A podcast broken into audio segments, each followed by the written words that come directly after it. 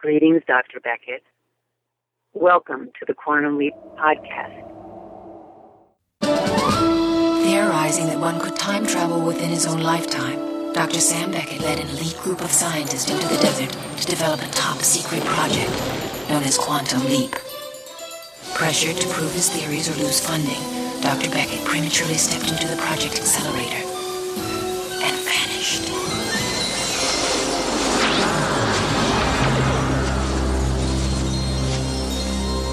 He awoke to find himself in the past, suffering from partial amnesia and facing a mirror image that was not his own. Fortunately, contact with his own time was maintained through brainwave transmissions with Al, the project observer, who appeared in the form of a hologram that only Dr. Beckett can see and hear. Trapped in the past, Dr. Beckett finds himself leaping from life to life, putting things right that once went wrong and hoping each time that his next leap will be the leap home.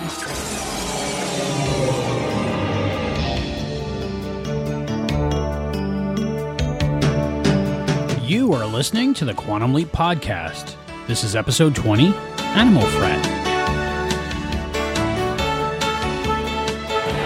Wild thing, you throw the greatest parties of any fraternity.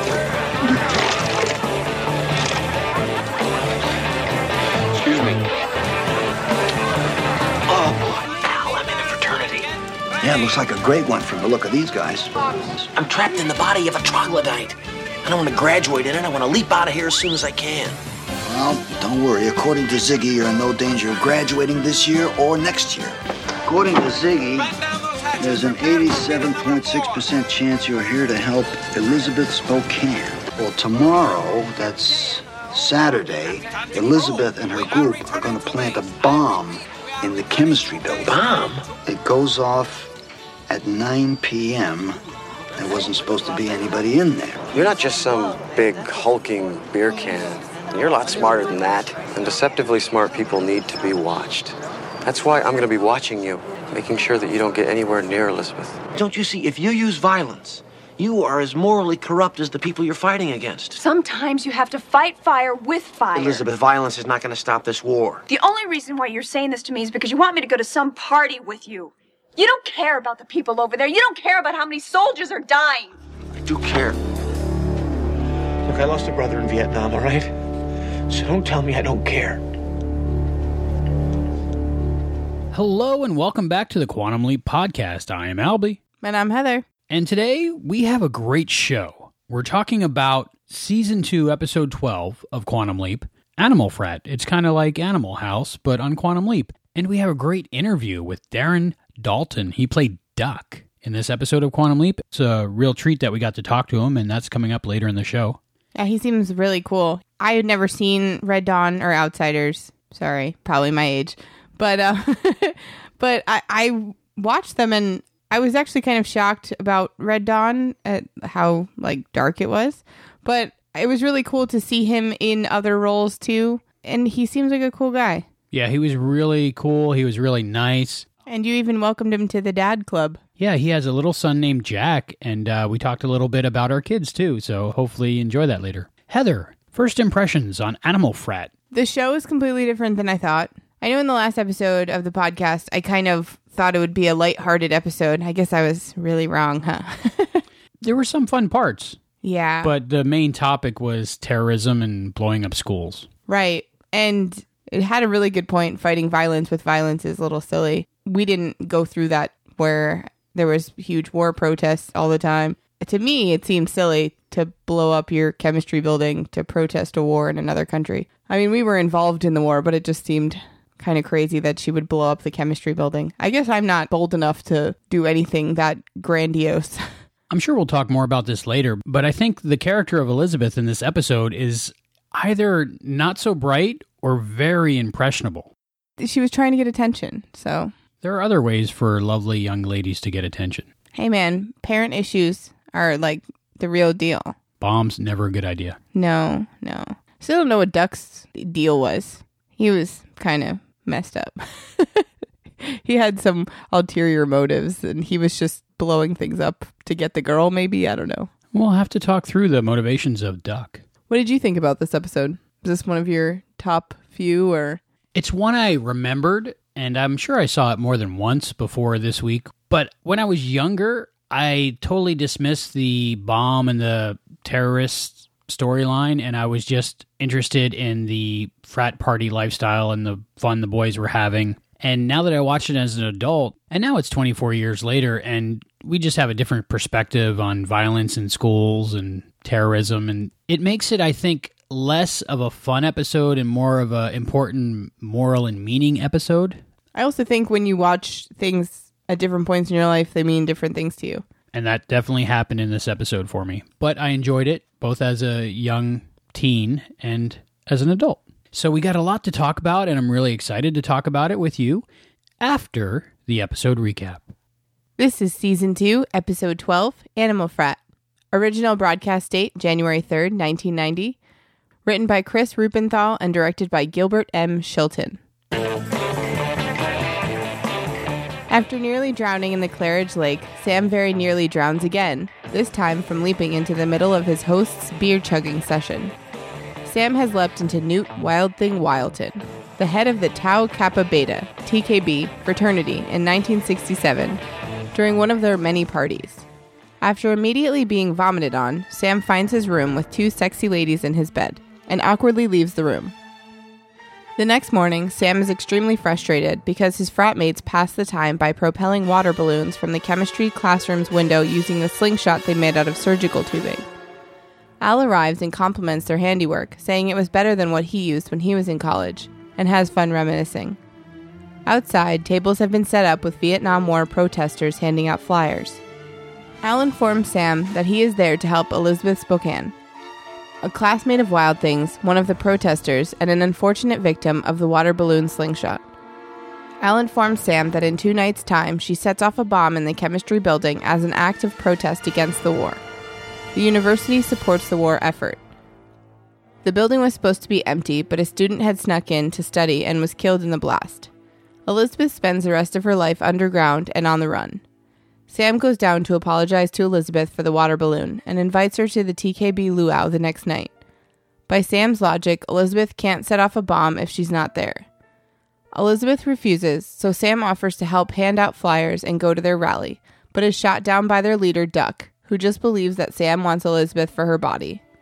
Sam rebuts, saying that if he was serious about stopping the war, Duck wouldn't be turning away anybody's help. Duck realizes Sam is right, comments that Wild Thing isn't as dumb as he looks, and that deceptively smart people like him need to have an eye kept on them, which Duck vows to do. In chemistry class, Elizabeth interrupts the lecturer and starts a debate by asking him to justify the college's stance supporting an illegal and inhumane war. The lecturer tries to brush off the question, but it is Sam who is able to diffuse the debate by saying that what is important is what the South Vietnamese want, and that America should be taking its cue from them. After class, Sam and Elizabeth have a chat. Elizabeth warms up to Sam and she agrees to go to the luau. That is until Scooter, a pledge for the TKB frat, arrives to show Sam that he was following the TKB initiation instructions Wild Thing set, wearing his underwear on the outside of his pants and carrying hamburger meat to distract the dean's dog while he steals the dean's prized signed basketball. Disgusted by Wild Thing's abuse of Scooter, Elizabeth tries to leave, but Sam tries to reason with her, saying that men have evolved to not have to hunt anymore, but still need a way to let out their excess testosterone. Elizabeth still leaves. Al, having heard Sam, suggests that Sam take his own advice and just try to enjoy himself. Since he can't stand the childish antics of the fraternity, Sam worries that he doesn't know how to have fun. But Al says that fun is a relative term, calling Sam's situation between funds. So Sam should just go with it, and then he'll leap out and never have to do antics like that again. Back at the frat house, one of Wild Thing's friends is making a prank call to campus security about a bomb in the chemistry building. Some of the others are trying to study for a chemistry exam, but come to the conclusion that they're going to fail. Sam, however, solves a difficult problem in his head, which starts a chorus of Wild Thing, I Think I Love You, and they make a plan to just cheat off of Sam. Sam refuses, so the boys instead decide to do something stupid and pointless, flushing cherry bombs in the girls' toilets. Sam, who has never done anything like this before, because at college he was a mega nerd, has as much fun as Al, who watches. But unfortunately, Elizabeth notices him as he escapes. At the rally, Duck makes a passionate speech about needing to make their voices heard, even if it means taking up arms against the government if they refuse to listen. Sam is the only one not impressed and wonders what Elizabeth sees in him. Al thinks it's partly his silver tongue and her collective guilt for being able to afford college and not have to be on the battlefield. Sam tries to convince Elizabeth that if they use violence, then they are just as guilty and advises using publicity instead, as the pen is mightier than the sword. Duck again tries to get rid of Sam, claiming that Sam doesn't care about stopping the war. This upsets Sam, who reveals that he lost a brother in Vietnam. Elizabeth now feels sorry for Sam and agrees to go to the luau with him. At the luau, Elizabeth makes a comment about Sam being right about needing to cause publicity and that the TKB boys blowing up the toilets gave them an idea. Al tells Sam that the bomb still goes off. Elizabeth must have put it on a timer. The boys also tell Sam that since he wouldn't let them cheat off of him, they sent Scooter to get the exam. Realizing that Scooter is still in danger, Sam tries to call campus security about the bomb, but they think it's another prank. So Sam and Elizabeth try to save Scooter themselves. They are followed by the frat boys, having found Scooter, who chickened out of trying to get the test. In the chemistry classroom, Elizabeth shows Sam where she hid the bomb, and Al tells them how to defuse it. They are successful, but Ziggy tells Al that they're still going to die in the blast. They realize there's a second bomb. Luckily, Duck is nearby, having arrived to view his handiwork. Sam beats Duck up and stops him from leaving. Thinking he was about to die, Duck reveals the location of the second bomb. Without any time to defuse it, Sam has his fratmates build the slingshot and propel the bomb out the window, giving a bitchin' explosion in the air, and saving everyone in the building. Back at the luau, Sam comforts Elizabeth, who is distraught from how close her actions came to killing so many people, saying she just went a little overboard and that she shouldn't try so hard to please her parents. Al informs Sam that Elizabeth remains an active protester and her actions help stop the war. The last thing Sam has to do before leaping is to officially start the TKB Luau celebrations, and at the last minute is lifted up on wires to do a dive into the pool. Al tells Sam not to mess up, as in the original history, Wild Thing broke his neck and was left paralyzed. Sam reluctantly jumps and lands in the pool safely. With a final TKB is the life for me, Sam leaps.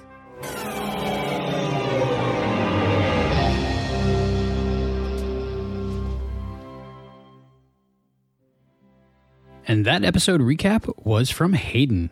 Thank you, Hayden. We are officially in the 90s. Yeah, this aired the day before my first birthday. Wow. Party.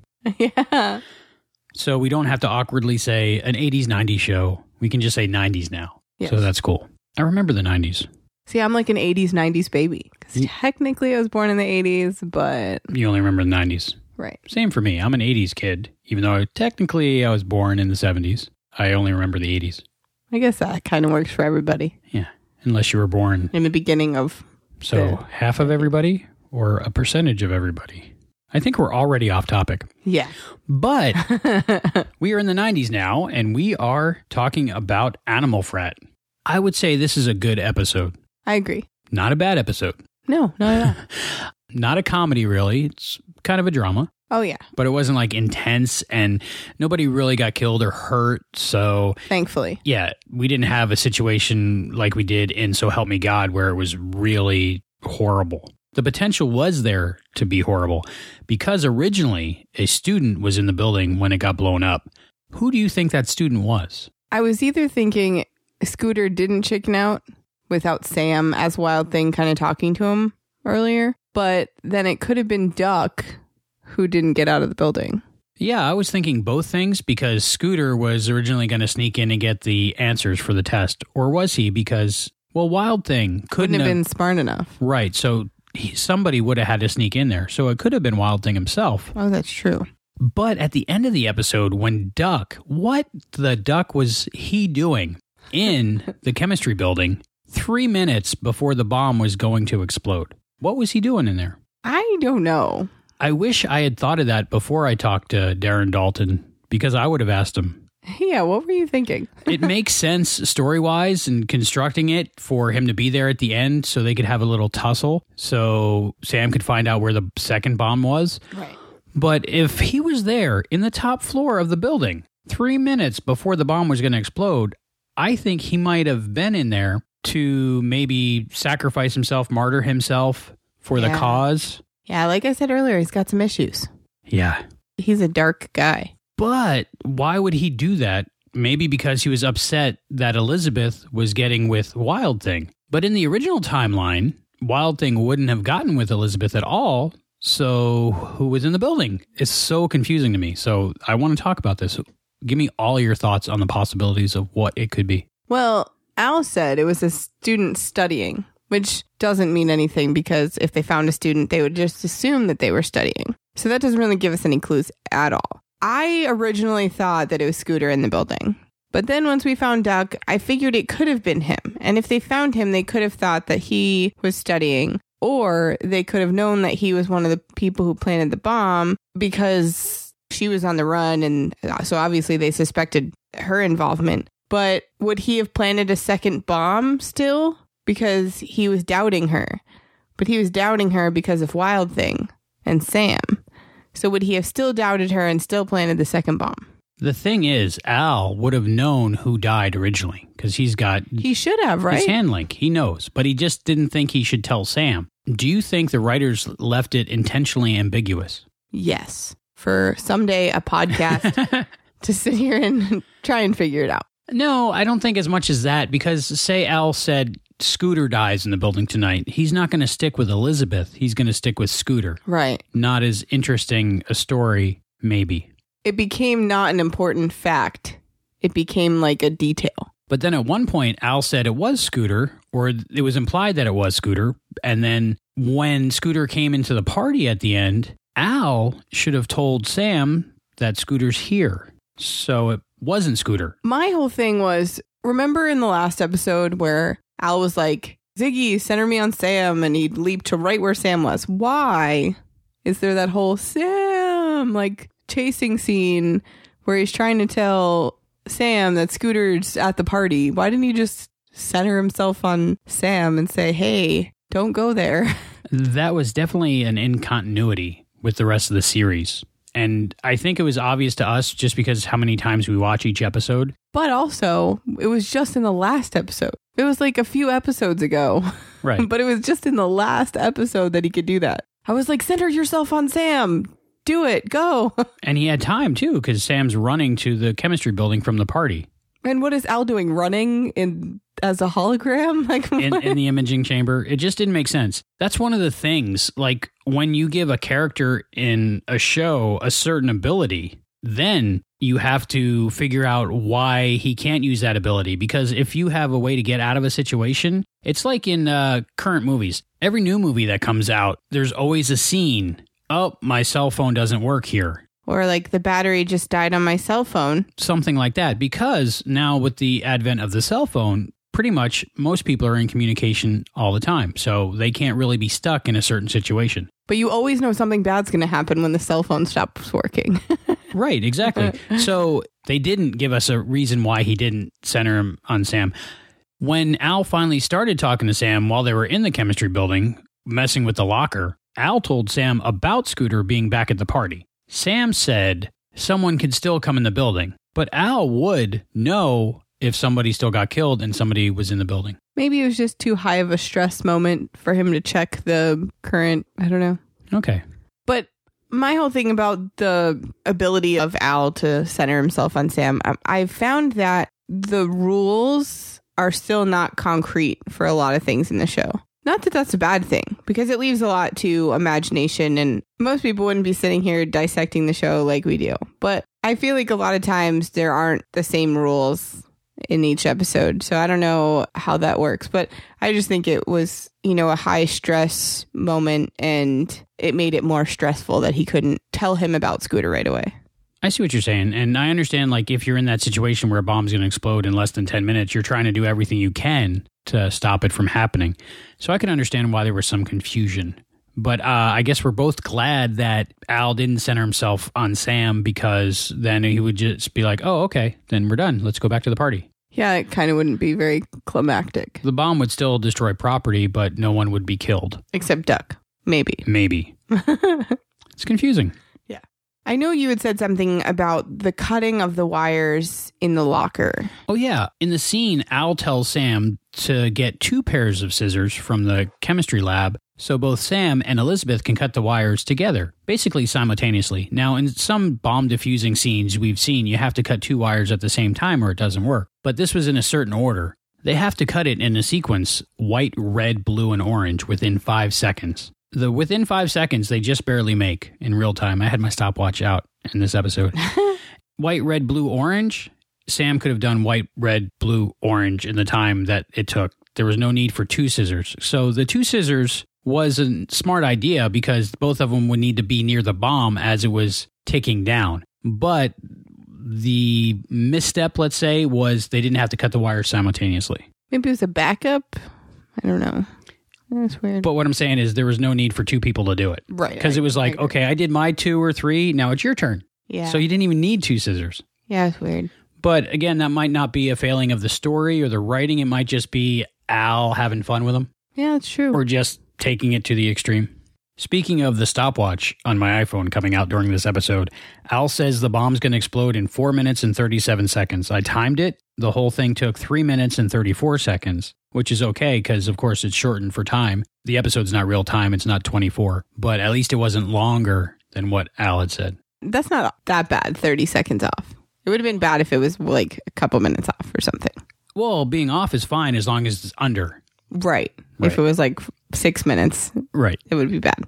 My favorite weird part of this episode, if that makes sense, is the leap in.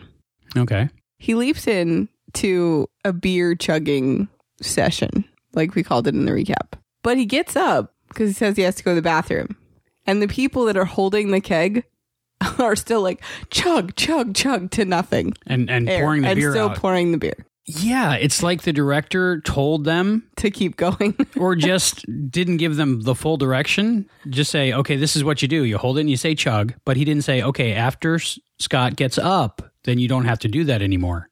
well, like if you were pouring beer on someone's face and they got up, you would be like, "Where are you going?" Or you would stop, or you'd be like, "Yeah, wild thing, see you later." Something, The not just stay in this weird, shaky. I don't know. It's just weird. The only in universe explanation I could come up with was it was 1967. So who knows what they were on. You're right. We're like, chug pool table, chug, chug. or maybe they're just a little delayed. Whatever drug they're on, they think he's still there. Yeah, it's possible. But that was really weird. And every time the episode opens, I laugh at that part because I'm like, they're just sitting there chugging beer. It's just odd. Speaking of the opening, uh, they do an opening narration about saving his sister from an abusive husband, Ugh. Kamikaze Kid. So apparently, Kamikaze Kid aired between. So, see, it wasn't last week when they established that Al could be centered on Sam. It might have been two weeks before. I guess so. Just seems like a lot to go through for a repeat in the middle. When I watch repeats on TV, I don't remember there being like a preview for the repeat at the end of the episode. This is a unique situation, I guess. Weird. Yeah. I know we've talked about it, but it's just I, this is the first time I've actually like seen it come into to play with last week ending with Kamikaze Kid and this week beginning with Kamikaze Kid. Oh, we should have watched Kamikaze Kid in between. No. No. J- just in case he did something different this time. Maybe the outcome was different. I hope not. I think it was a good outcome this time or last time. If you think that's weird, wait till you see where he leaps after another mother. Oh, wonderful. Sam didn't seem like he was in a fraternity in his own college days. He was a mega nerd. Mega nerd. There's that word again. Yeah, I like that word. Yeah. Mega nerd. He's he was very smart. He, he was young in college. Yeah, I think that that has something to do with it too, because I feel like the the more I hear about younger kids going to college, the better they do, or older generations like going to college, the better they do. It's like something about that age between like eighteen and twenty four I want to say alcohol. probably has a lot to do with it. But I mean, I think that that's like this age where you're like, I'm becoming an adult and I can do whatever I want and I don't need to do my homework if I don't want to do my homework. I don't live at home anymore and I can party all I want. Well, when you're 16, you don't really think like that. And also if you're like 30 going to school, you don't think like that either. You're like, yeah, I'm an adult. And it's it is what it is. Well, I'm sure when you're younger, you really don't fit into that crowd, so you're not going to be distracted. All you have is your studies. Right. Until everybody starts going to college earlier, then they'll all be in the same crowd, and then there you go again. I don't know. I see. I didn't have that. I went to a community college and I lived at home. So I wasn't in a fraternity. The closest thing I ever got to was when I was in my earlier food service days. I rented a house and I had at one time, I think, up to eight roommates, and it was a constant party all the time. There was Coca Cola soda can machine that was just filled with different kind of beers. People were renting rooms, renting couches. I had one guy who rented a shelf over the hallway. Um, there was a couch on top of the beer machine, and some guy rented that. So I, I lived that lifestyle. It just wasn't in college at the time. that's crazy. It was fun. I couldn't imagine doing it now. I live a very boring life and I never had that, but I'm okay with that. This is some, not something that I regret.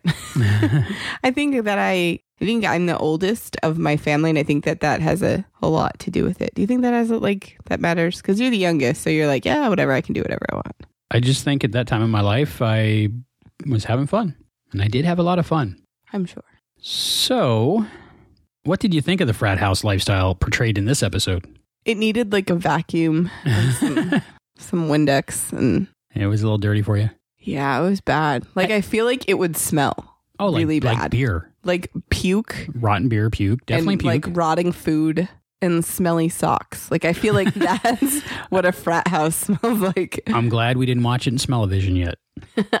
for real. But like that, I, when I watched that episode, that's all I was thinking of. Was I bet you that smells so bad. Like just like old stale beer smell and yeah, puke and you know I have to say the Wild Thing was a stud that the two was they twins in his bed. They look like twins. Uh, we looked them up. They had the same last name, so they're they're at least sisters. Hmm. But uh, a couple people said they were twins. I think they're twins. Sam was a little uh, taken aback by that. Yeah, he he was okay with one woman in his bed because I guess that's normal at this point. You know, hey, this is my girlfriend now, or wife, or whoever. Uh, but when there was twins, he was like, okay, I'm putting my pants on. I'm out of here. Would you have done that No, I w- I would have uh, probably done a little differently? yes.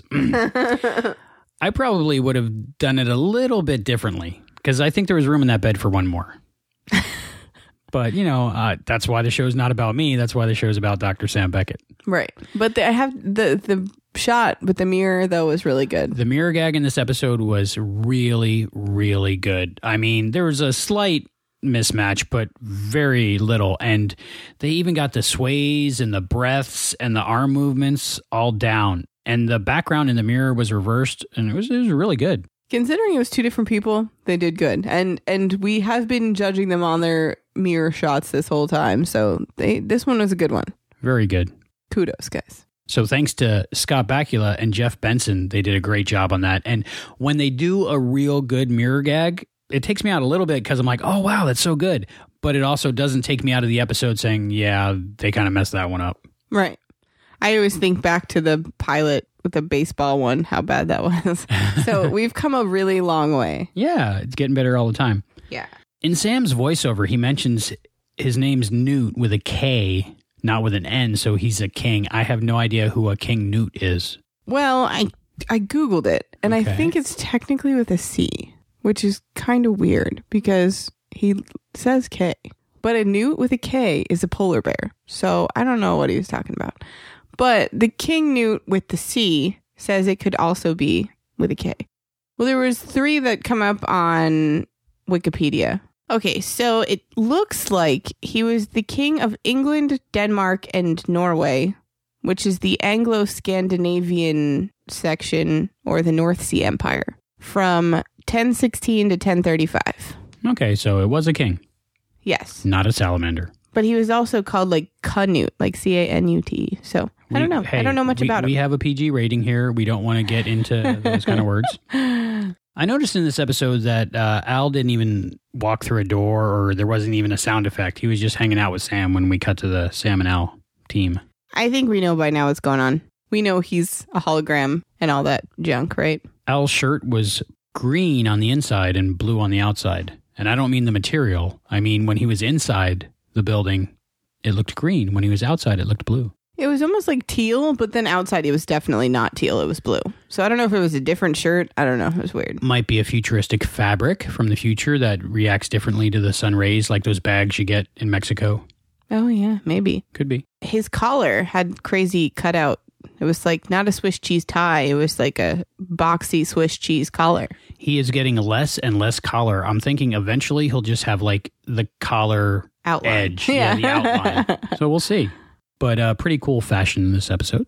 Yeah, well, always. Except for Sam. I don't blame him because he just leaped into this life, but every time we see him, he's wearing a different jersey with a different number on it. That's because there's different teams and different players that you get jerseys from. Oh, they weren't his jerseys? Most likely not. Okay. I'm sure some of them were, but none of them said wild thing on them. No, they were just like random numbers. I tried to make sense of those numbers and I couldn't. I think that for the wardrobe department, I think they just put different jerseys on him to show that he was a sports fan. But like if you buy a Cowboys jersey and has your favorite player number on it, and then you have like a Jets jersey, it's going to be a different number than the Cowboys jersey. You're talking a gonna- different language to me. You don't know what I'm talking. You are a big fat liar. like sports jerseys. yes, but what I'm saying is, if it's a different team, it's not going to be the same number. Okay. Like you're not going to pick. Well, I, I guess you could pick number 13 on every. Some of the other frat boys had similar shirts to him with their number on it. So I was just a little confused. I have to say though, he did look good in his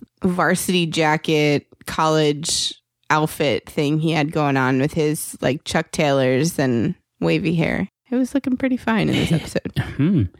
his jacket should have his number on it, right? Which was different from the jerseys. yes. So we'll go with that being his number. And that number was 66. yes. So that's his number. So the 77, the 51, the 53, somebody else's numbers. Right.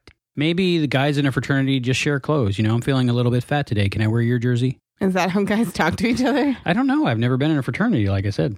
Well, that's like the girls' sorority. Well, I don't think it was a sorority. I think it was just dorms. But it was like the chick who was standing there with her shirt off. Girls aren't like that. They don't just go, I'm just going to get naked in front of you. Well, I have to mention that they did a good job in this episode when they were the guys were trying to blow up the women's bathroom. As the guys were running out, typically in a movie, TV show, women would come out in their lingerie and nighties and bras and things that they would never wear in real life. They would wear what was in this episode, which was just, you know, normal pajamas. Right.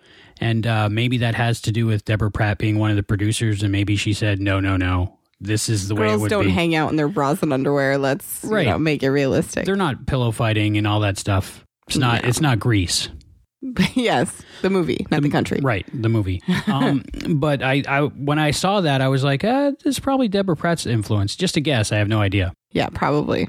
Speaking of that whole prank, the guys are hiding in the hallway and the girls walk by talking. There's no way that they didn't see them. No way. You would definitely see someone three feet away from you crouching. Your peripheral vision, unless they were both had some kind of vision problem, which I'm not saying they didn't, or if there's anything wrong with that.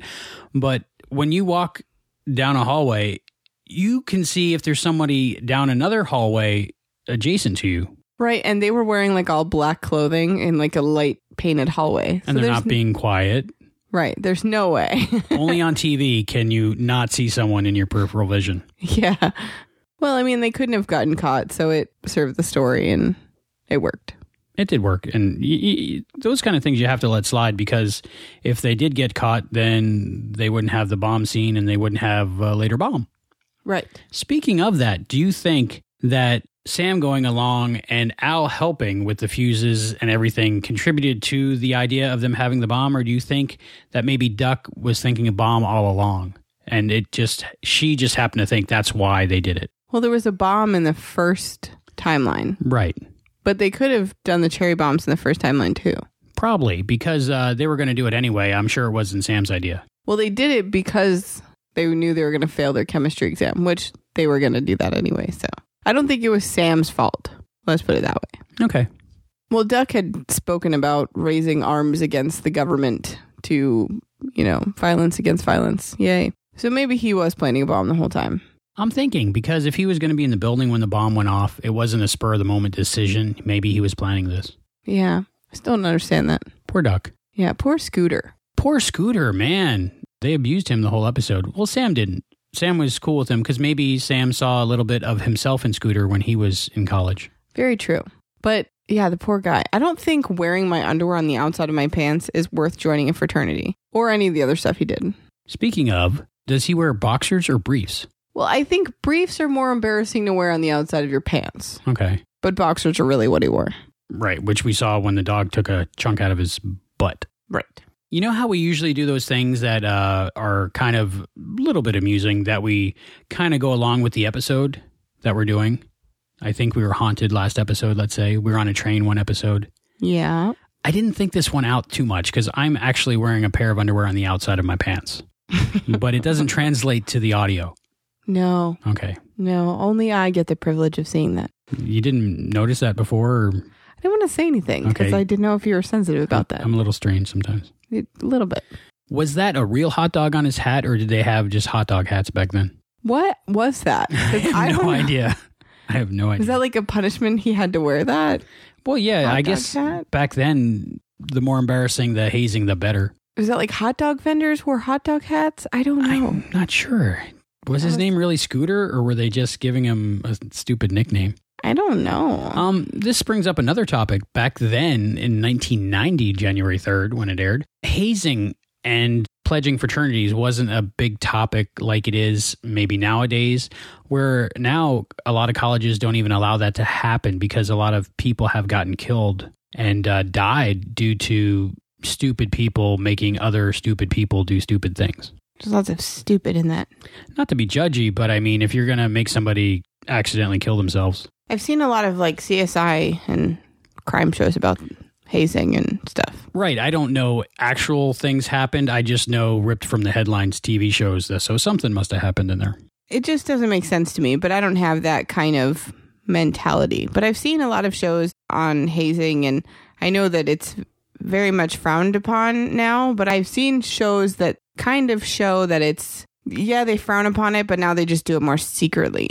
Or they uh, use different words to describe it. Right. But again, that's something that wasn't even a topic in this episode because that wasn't even thought of as a bad thing. It was just tradition back then. But also, I think that TV plays up a lot of it for like the dramatic because I know that I had a totally different view of high school. And when I went to high school, I was like, this is really boring. It wasn't anything like TV had portrayed high school as being. I think a lot of us had that feeling when we got to high school. Yeah, we were like, wow, this isn't as This isn't 90210. no or anything that ever was on TV about high school. I don't. Maybe I went to the wrong high school. I don't know. A duck is a duck is a duck. Is a duck. Why was he named Duck?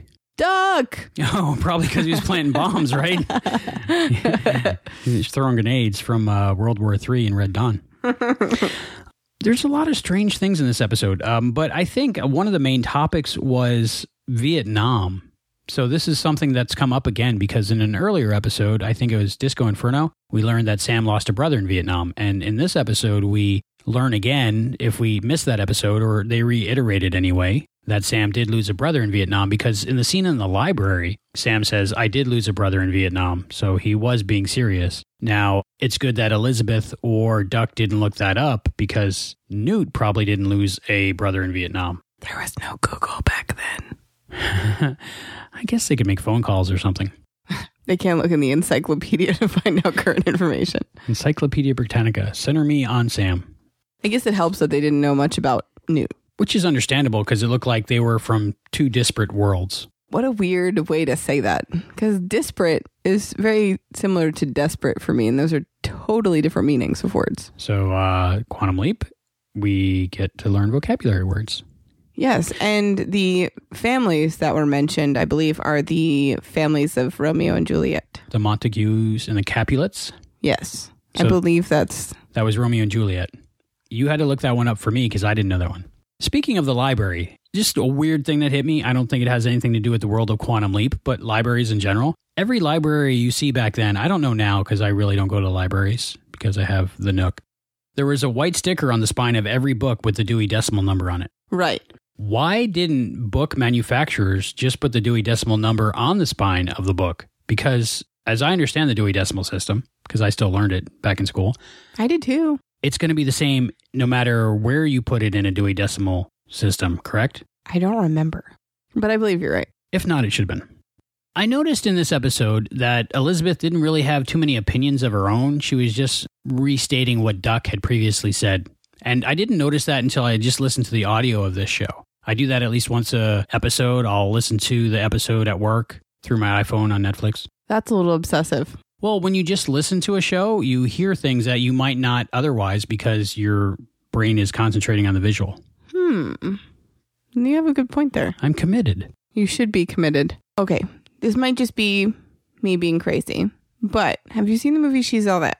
Yes. Freddie Prinze Jr., Rachael Leigh Cook. Right. It's a great movie. It was one of those movies that portrayed high school, totally not how high school is. anyway, um, High school is much better in movies. right, especially I guess if you're in California. But anyway, I would like to say that this episode is like that movie. In what way? Well, to me, that's what this whole episode was, kinda, sorta. Like the same theme.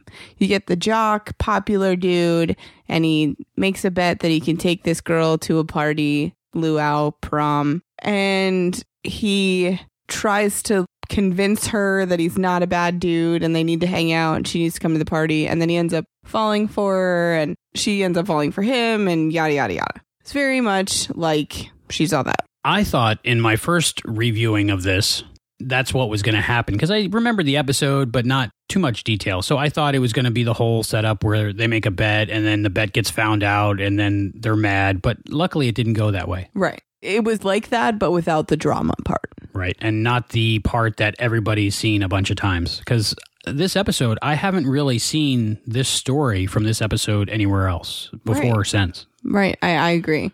But I liked the fact that it was like she's all that. Now, I have to say that she's all that is probably after this episode.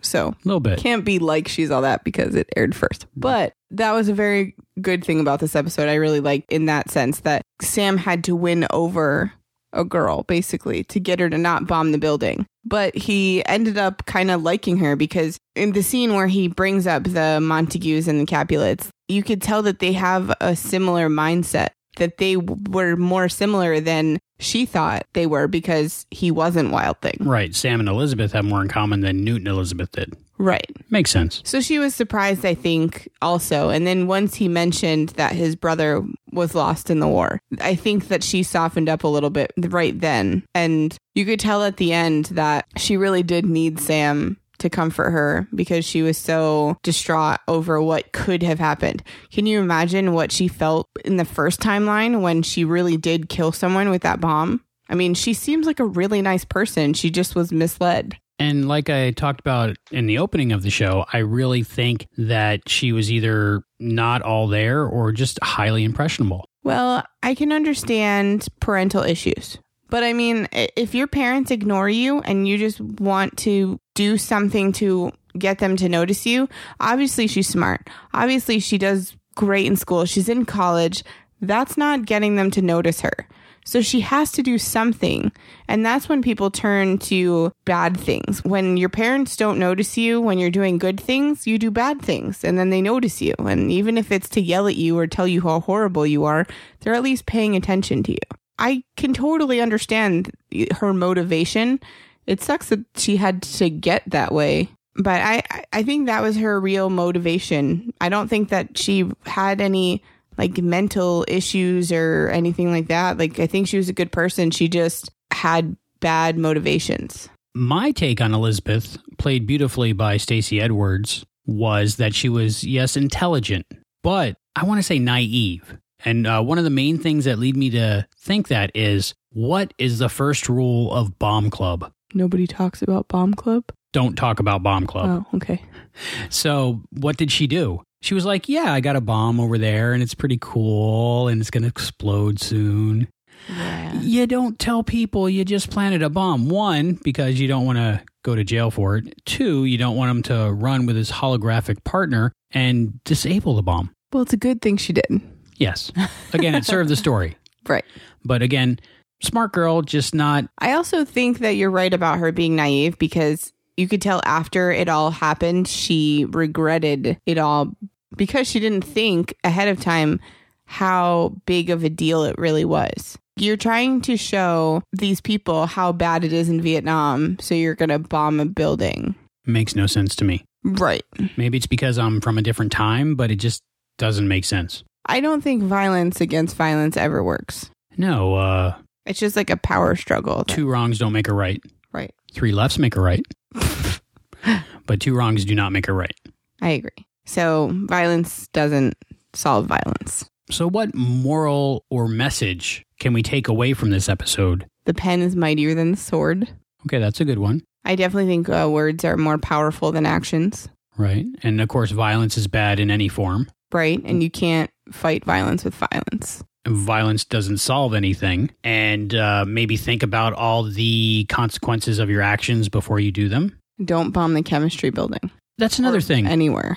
She was asking her chemistry teacher about the Vietnam War. Probably should have been in some type of political or social studies class. they only had one building in this school. I'm thinking, no, honestly, I'm thinking, well, you want one of the frat boys to use the helium, and also the bomb is in the chemistry building, so you have only have one set because they only have one classroom, as I can remember. They had the like meeting hall where Duck gave his speech, and that and the chemistry lab, and that that was the two sets. So if there was, uh, say, another, they would have had to redress a set or else have another set. Yeah. So I think that's the only reason that the political discussion took place in the chemistry lab. I also don't think that the teachers have the same view as the school. Like, Right. if your school, if your job place has a political view, that doesn't mean that that's your political view. So I really don't think she should have been addressing the teacher. I think she should have been addressing the school board or the head of the school, the dean, maybe this dean that we keep hearing about should have been addressing the dean, not the chemistry teacher, because the chemistry teacher has no. I mean, he might agree with the school's point of view, but he seemed to just brush off the question like, I'm not getting in the middle of this one. You know what I mean? The professor is played by Edward Edwards. Or That's almost like Phil Phillips. That's what I was thinking when I read that. Um, was he related to Stacy Edwards? I think. Well, there's no relation that I can find. And he's also not the same guy as the serial killer. When you Google it, huh? Yeah. Okay, so I spotted a lot of bad ADR in this episode. I love the fact that you know what that is. I might not know what it stands for, but I know what it is. Additional dialogue recording. Well, anyway, the basketball scene, he's, he gets the basketball from Scooter and he's walking with Al talking about how he's between funds. But like the first sentence he says in that scene, totally not what he really says. Yeah, it was really bad. He said, What am I doing here? And it's not what his mouth said. Well, we've seen things like that before, like with Karen in Thou Shalt Not when they're sitting around the dinner table. And it's pretty much a full shot of her speaking and saying something totally different than her lips say. Yeah, this one, it was not so bad because he was looking at Al. So it's not like a full on shot of his lips not moving right, but you could still tell. Like, I totally knew the first time I watched it, it was not right. Small TVs, not multiple viewings, probably was fine. Nowadays, I don't think they could get away with that. There was also the guy with the construction hat with the fish and grass skirt on. oh, at the party. Yeah. Yeah, I don't even think that was his voice. A lot of times they do that where they'll have a background actor look like he's saying something, but he's not. And then later on, they'll loop it in with another actor. And the reason they do that sometimes is a cost saving measure because you don't have to pay background actors as much as the actors that actually have dialogue. And you don't have to pay people who do looping later on as much as you would the actors. So sometimes that's a cost saving measure. It could have just been they didn't get the audio at the time, but Or maybe he said something stupid and they had to redo it. like across the bay in Alameda. or like in the Jimmy episode where he pronounced it wrong. Remember, he said the homes. Oh, No. Bayside and Wayside. Yeah. I have to say, uh, I enjoyed the panty part of this episode in high definition. I'm sure you enjoy every panty episode ever. I don't think they were intending people to watch it on 50, 60 inch screens. Probably not. But, uh, you know, there are little things you see that you enjoy. Okay, so I've been waiting to ask you this, but I'm very confused at the fact that Sam was lifted up on like a wire or something and then he dove into the pool. How do you do that? How do you get lifted up by a wire and then successfully dive into the pool without unhooking yourself and falling? I think the real question here is how did Sam not know he was hooked up to a wire harness? this has come up before in um, Disco Inferno. Sam leaped into a discotheque and he was, you know, doing his John Travolta impression best he could. And, uh, you know, he walked about 10, 15 feet and then got yanked on a ratchet chain harness through a window. He didn't know he had a harness on. In this episode, the guys drag him upstairs and change him into a luau king outfit. With a harness on. And he had no idea. You have to step through a harness and it has to be buckled and then has to be secured. How did he not? What do you mean he didn't know? Apparently, he didn't know because he was like, Whoa, what's going on when he got lifted up? Oh, yeah. So he, He did have that suffers from a rare disease where everything else in your life is normal, except you can't tell when you are wearing a harness. But how do you dive into a pool with a harness on? I think he got to another level, like a second story in that area. I think it was around the staircase. So I think he was up on the second level and then they unhooked him and then he jumped. Because it looked like he was floating in midair and dove. And I was like, I don't know how you do that. I, don't think. I think he was standing on the second story. Oh, okay. But the what I wrote down in my notes, I don't know if you noticed, uh, bead curtain.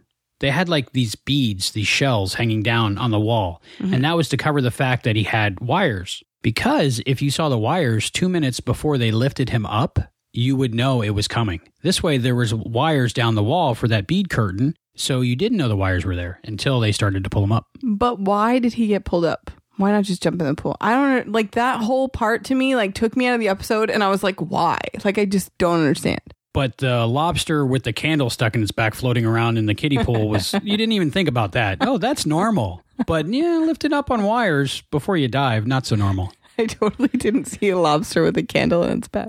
I was worried that he would hit the lobster when he jumped in the pool. Yeah, that was weird. That whole thing to me, like that scene, I understand why he did it. It was one of those extra things. You know, we we talk about how he has this main purpose in his leaping, and then there's like that one Peggy Suey moment where he's got to do that one little thing. But it was just weird. That could have been a Piggy Suey moment. I think since I don't know if you noticed, but the credits in this episode are so long, it's ridiculous. They're so long that even Netflix plays part of them. Right, that's how long they are because Netflix thinks credits couldn't possibly that be that long for a television show. I was like, it's really going on. They're really playing the whole Wild Thing song. So I think the episode ran short, and this might have been a tag on. Maybe there was some kind of footage they couldn't use, and they just said, "Hey, we'll go with that luau scene." And this brings up another thing in this episode. Will, played by Raphael Sbarge, he has a very strong Southern accent until the end of the episode, where he is holding up that lobster, putting it in the pool, introducing the king of the luau. You think he maybe lost the accent, didn't remember that he had an accent, or maybe when he was being all official, he spoke CNN English? I don't know. I think there was a mini lesson that we learned in this episode also, and that was about diving headfirst into shallow water. I know it's not probably as big a deal as it was a few years back, but I remember that was a PSA that was going around, a public service announcement that you know you could get paralyzed by diving headfirst into either shallow or unknown waters. Seriously, there was a PSA about that. I just know that it's like on the pools now. Right. I guess they didn't think of stickers back then or, or signs. I don't know. There's like a picture of like a guy hitting his head on the bottom. Well, now they have that. a long time ago, they didn't have that. Well, somebody had to do it first. Right. Uh, everybody at first assumes everyone has common sense, but then when they realize people don't, then they have to put a sign up. Here's your sign. One thing I noticed in this episode, because I like to look up numbers whenever they're used, because I figure a writer has to come up with numbers that might mean something. The combination lock in this episode, it was right 28, left 7, right 19. So I just looked up 28, 7, 19 to see what came up. I didn't know if it was maybe somebody's birthday or a historical event that might have to do with the story. The first thing that came up was a Bible verse. It's a very popular Bible verse, I guess. And it's in the book of Samuel. So maybe that was something. And it was uh, about setting a trap and maybe being caught in the trap. So, hmm, Hmm. hmm. Google. That's pretty cool. Yeah. Google is an amazing thing. Otherwise, I would have been racking my brain for a while going, what is that combination? Those uh, single dial combination locks, I'm actually really good at cracking them. A little talent I have, and I, I developed when I was a teenager. I have a combination lock at work because I would always put my key in my locker. and there's so many people at work that do that. And I'm like, just get the combination. Yeah, but I'll never remember the combination. I'm like, but right now you don't remember your key. So either way, you're... we had combination locks in middle school, but I've never actually tried to crack one. Many of you don't know this, but as a teenager, I was a magician. I actually did shows, got paid to go places and do magic. I'm sure this doesn't shock anybody. I've always been like, hey, look at me. But you no. a little bit, a little bit. Part of being into magic is learning card tricks and learning escapes and all kinds of things. And I just happened to learn how to crack combination locks. It's not hard when you realize how they work. You're So- like Gus and Psych, how he like knows how to. a little bit. Yeah, I, I actually subscribed to that magazine that he did. See, there you go. Okay, so you know how everything that Sam does affects the future a little bit. We got a little glimpse into that. Well, Knut breaking his neck in front of all these people and paralyzing himself probably taught them all a lesson or two, right? Like, don't dive into shallow waters. I almost want to see the before timeline to see like what happened and what now happens that they don't have that life lesson. So what you're saying is all those people around the pool that would have known, hey, if you dive into shallow water, you might break your neck. Yeah, like, hey, I knew this one guy that dove headfirst into a pool. That's a big no no. But now that story doesn't exist. Right. So now what? Hmm. Maybe season six would have been Sam leaping around to save all those people. You know what I mean, right? I mean, Yeah, I mean, everything they do affects everything else. luckily they saved whatever kid that was that was studying in the building, right? Right. I'm going to say Scooter or, or, or maybe Duck. Well, but I mean, obviously his family was affected by that, and they're not now, which is good. The lesson there was learned still. Do you think Knut was paralyzed in the original timeline? Because you would think that Ziggy and Al would have came up with that. You might be here to save Knut from being paralyzed. Well, they said that he gets paralyzed, Right. the neck down. After the bomb was disarmed. In that timeline that they're now in, Knut broke his neck. But that doesn't say that in the timeline when the bomb went off that Knut broke his neck. Yeah, I don't know anymore. I'm so confused. See, it skews into a tangent. I don't know if you remember Back to the Future 2, You make me watch those movies every year. Yeah, I remember it. October. I don't know. I, I guess it really is. There's no concrete answer. But I just feel like not that him being paralyzed is a good thing. You hear these stories and they're tragic and horrible, but then it makes you think twice about your decisions and you you learn something from it. When Knut gets paralyzed, those people at the party kind of learned a life lesson, and then you take that away, and it's awesome that Knut isn't paralyzed. But then doesn't it affect those people's lives too? I think it might. So I choose to believe that in the original timeline, when the bomb did go off and the one person was killed, that Knut didn't get paralyzed. Totally didn't even consider that. Time travel, there are so many different things that could possibly happen. But I think in the writer's room, they weren't really concerned about that as much as, hey, you know what? This, and it might have been back then when this kind of thing was happening to people. It's more important that instead of these 20 people around the pool, the 20 million people watching around the world Oh yeah. get this lesson. Oh yeah, and I like I said, I like the way it played out, and I am glad that he's not paralyzed. But I like to just think outside the box and think about the what ifs, you know, the extra things in the episode because I'm weird like that. I think Duck was very lucky that Sam was there to save him because I think Duck might have been, now thinking about it, the one who died originally. So he's a lucky duck. He's a lucky duck and he's on his way. We watch a lot of Disney Junior in our house. I think you're right. I think he was probably the one in the building. Bad planning on his part. First rule about Bomb Club. Don't talk about Bomb Club. He didn't talk about it though. He was like, I'm just gonna blow myself up. well, maybe Darren Dalton will shed some light onto Duck's character in his interview. So now you get to hear my conversation I had with Darren Dalton, and he played Duck.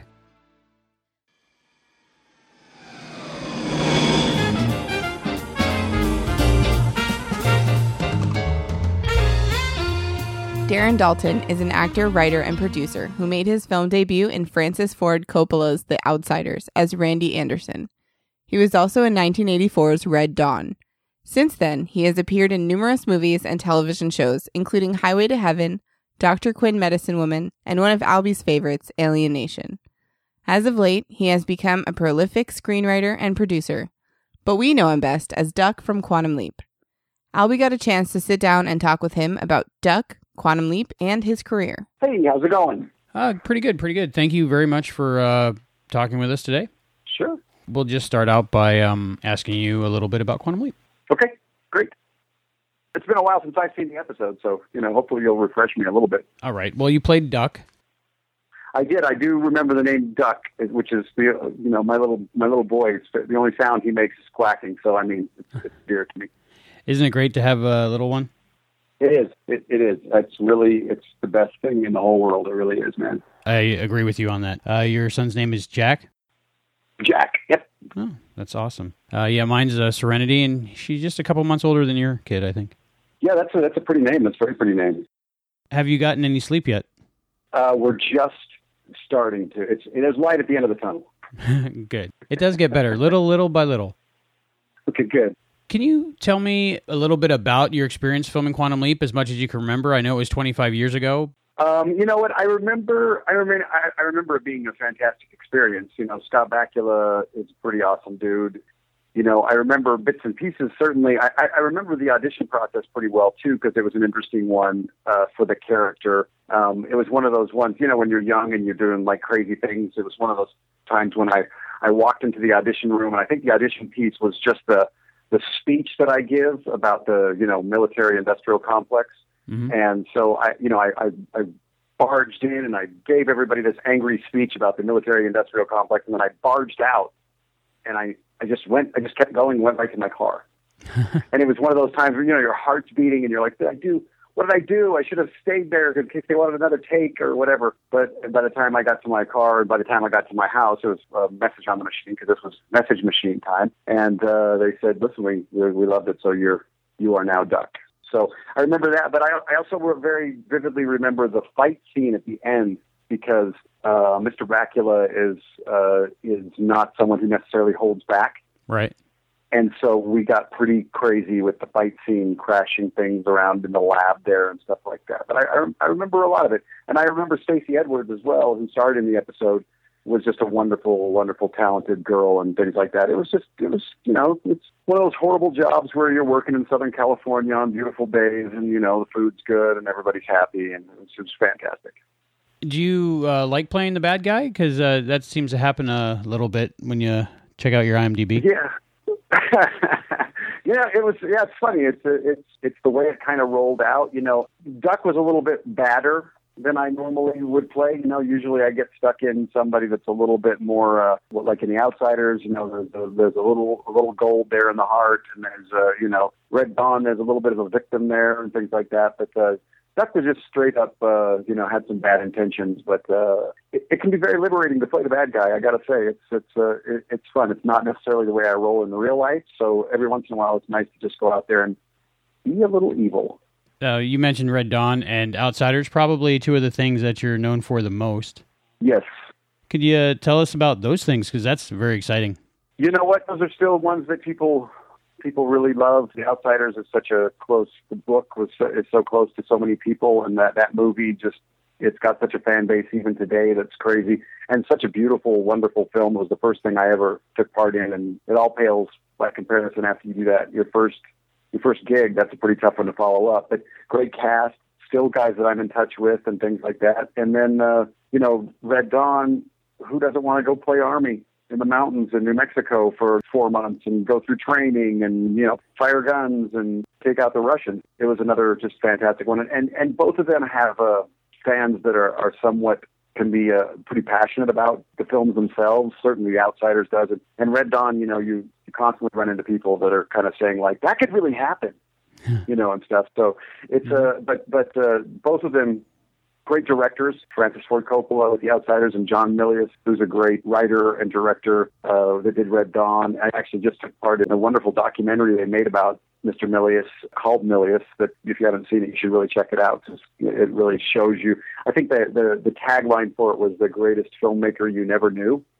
And it's true. He's, uh, you know, he wrote Apocalypse Now. He wrote Jeremiah Johnson. I mean, he, he's, he's just a fantastic guy. So, you know, ultimately, when you get in those movies, and especially when you know you're younger and you're you're in these ensemble casts with all these other young guys, and you're in some small town in America, and uh, it's it's it's a pretty good time. Yeah, I just watched those two movies last night, and like you said, the cast is crazy. Crazy. Uh, everybody's in it. Yeah, I mean Tom Cruise, you know, popping up there, and you know, the, the secret there that was interesting that you just don't see anymore these days, and it was not something that I experienced since then, really, you know, and that was three decades ago, is the audition process was very different for, for both of those films, but especially for The Outsiders, because that was something where they brought everybody in, they put everybody into a warehouse all together, and they, you know, they improvised, and they, Francis Coppola would say, okay, you play this role, you play this role, and everybody would get up and do scenes, and everybody was together. And and I think uh, at the time I was going to high school in Albuquerque, New Mexico, and I, I was flown out to these auditions, and I was just so blown away because it was the great people of that time. It was the Scott Baios, and it was the you know it was Mickey Rourke, young Mickey Rourke, all these people, and it was an amazing experience because normally, like nowadays, you walk into a room, you get your five minutes, you you know you walk out, and this was a lot different experience where I think I probably put in about 50 hours of audition time for the outsiders and, and really never so much read the role that I got.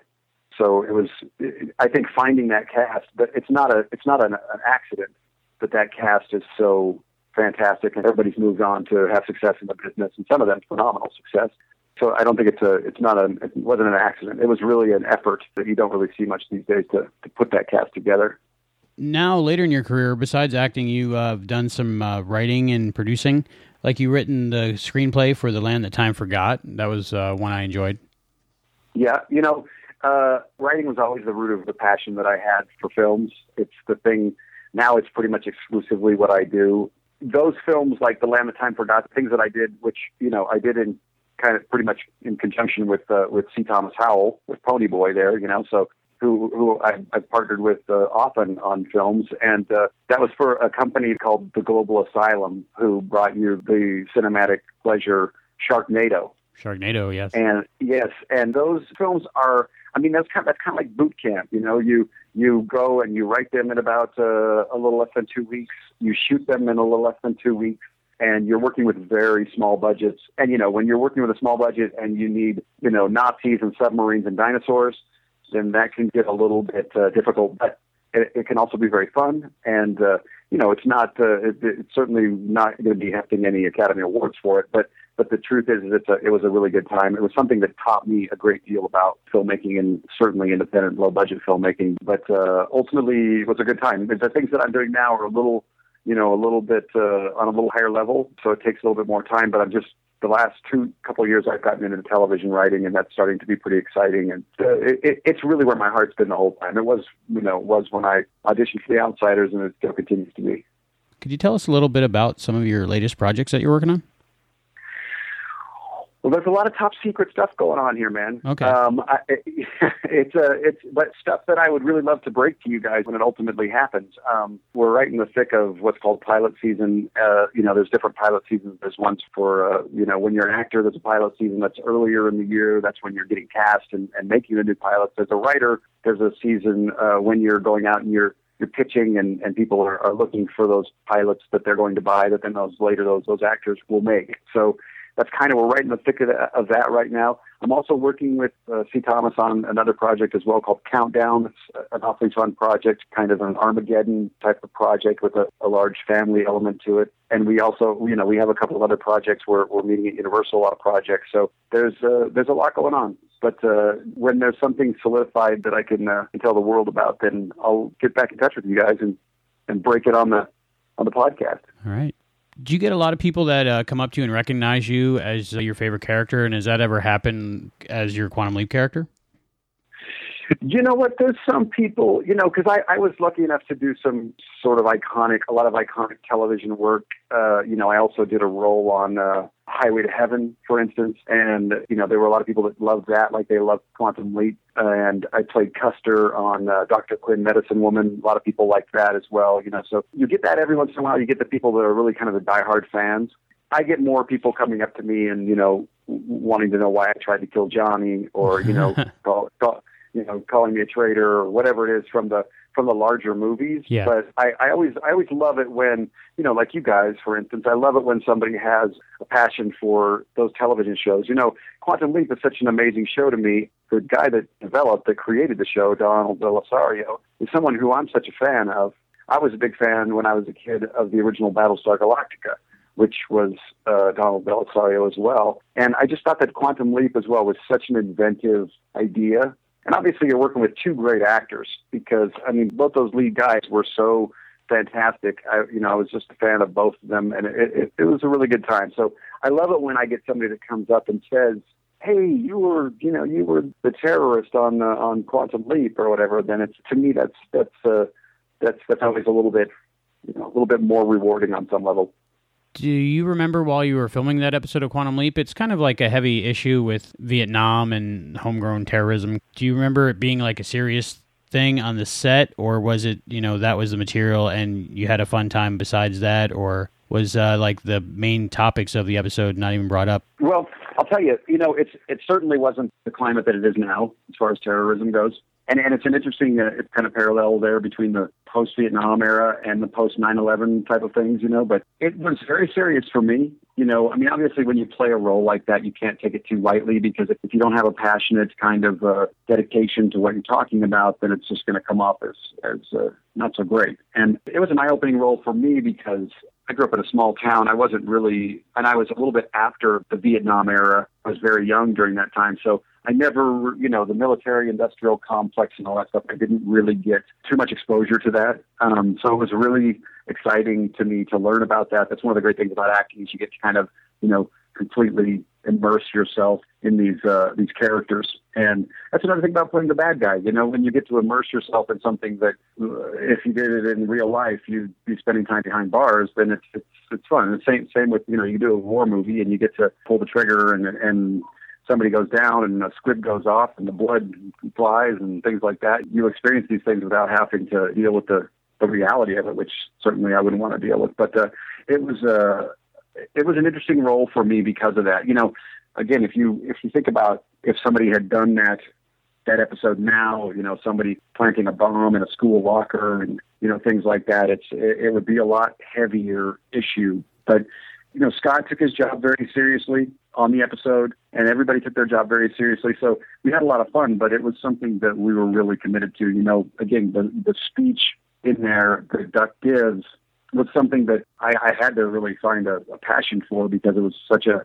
it, it called for such passion. So it was it was something that I, I felt pretty pretty heavily about. And you know, I mean, who doesn't feel heavily about even now you look at the you look at the situation of veterans and and, and the wars that we're in now and, and the veterans coming back and the difficulty there it's still an issue that has a lot of impact and it probably probably always will and always has so it, it's one of the things I loved about the show it wasn't fluff you know as as much as you're having fun with these you know the other guys got to have a lot more fun the Stuart Fratkins and those guys that were the frat guys mm-hmm. they got to have a lot more fun than Duck did you know what I mean but uh, right. um but I thought that that that show had a great balance of it being entertaining, but also having in issues and and uh, and stuff behind it, subtext that uh, that had had a little bit more weight to it. You know, so I was happy to be a part of it.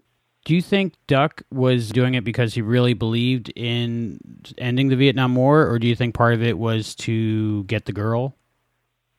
you know, I think initially he was there for the war, and then you know, and then ultimately maybe his ego was a little bit bruised by the fact that uh, he couldn't get the girl. I think that's certainly part of it. But you know, I mean, that's that's kind of the way it goes in life for a little. You know, when you when you read about a lot of people who get into messy stuff, you know, you you have the best intentions going in, and then and then things get a little bit ugly. But uh, you know, I, I uh, Stacy Edwards is kind of cute girl, man. I, I definitely would have uh, definitely would have gone a little crazy.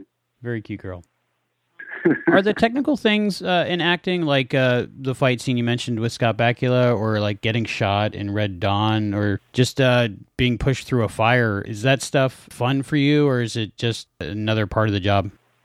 You know what? A lot of the time, it's a great deal of fun, but uh, you know, you you have enough to deal with as an actor to hit your marks and make sure the light doesn't. You know, you're not covering someone else's light and doing all these things when you're just having a walking and talking scene so when you ultimately start mixing in things like punches and broken glass and, and gunshots and squibs and things like that, then uh, it gets a, it gets tricky. It becomes a very precise situation and much different than you'd think. You know, it's the same. A better example is a love scene because it's so awkward. You know, because you're you know you have to kiss in a way that makes sure you don't cover the light that's supposed to fall on, on her eyes and things like that, and it it just all feels very awkward. But I love the physical stuff. I loved the fight scene in this because there was a great coordinator and uh, uh, I like to do as much of that stuff as I can.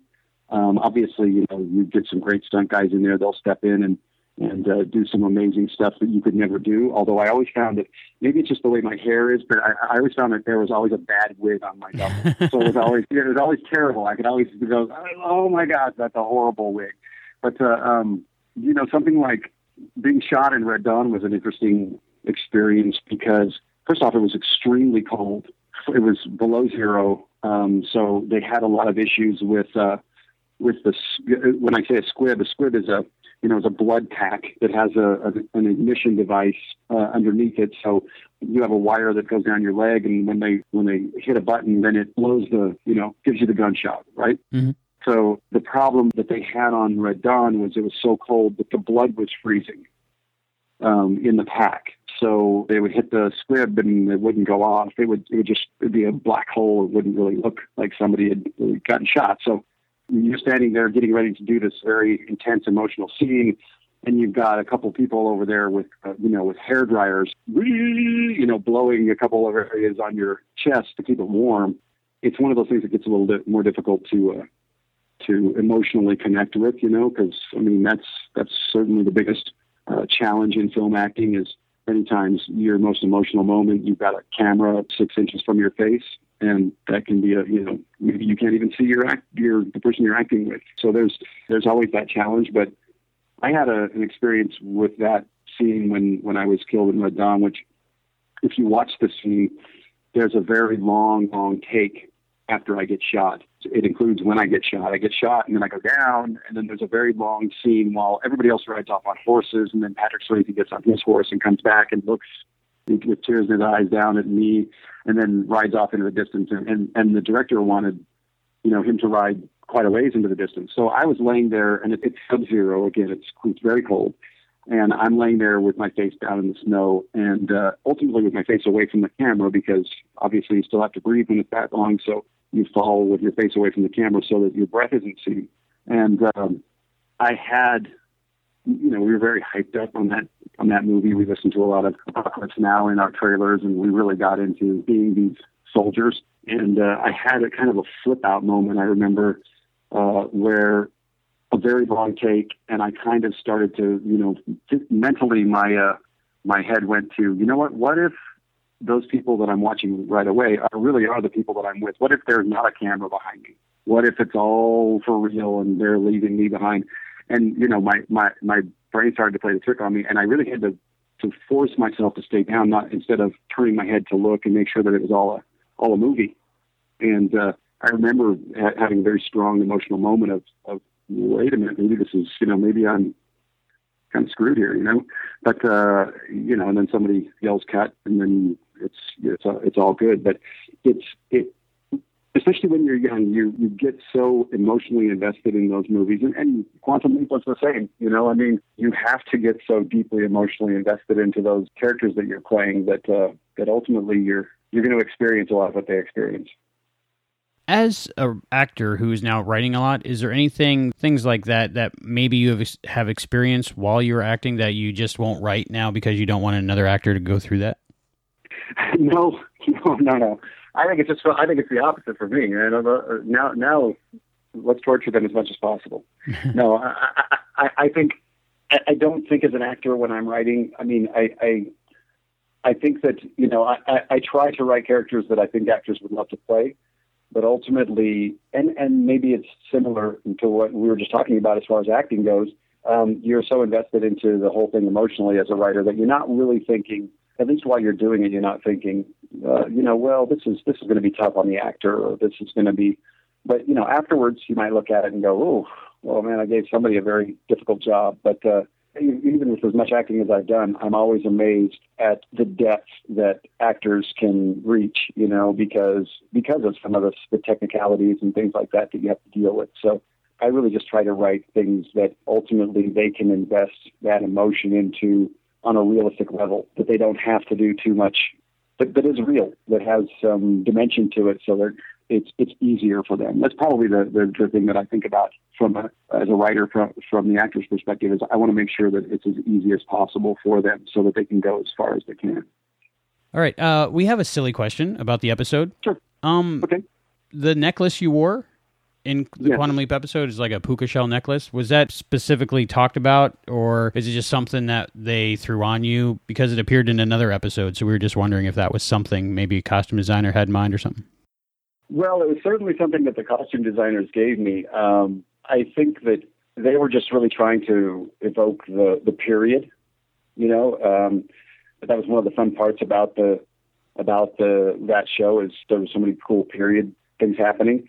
But I remember some of the clothes were pretty ridiculous and crazy, and uh, and you know it was one of those shows that you know the pants were cut so high that you were just like, oh my god, what am I doing?